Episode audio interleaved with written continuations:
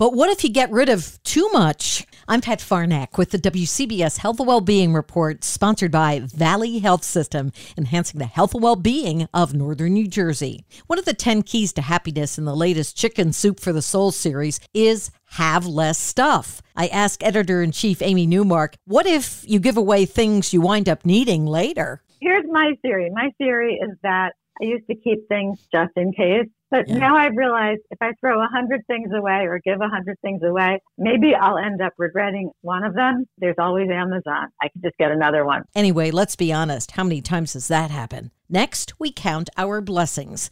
The entire interview at WCBS880.com slash health. I'm Pat Farnack, WCBS News Radio 880.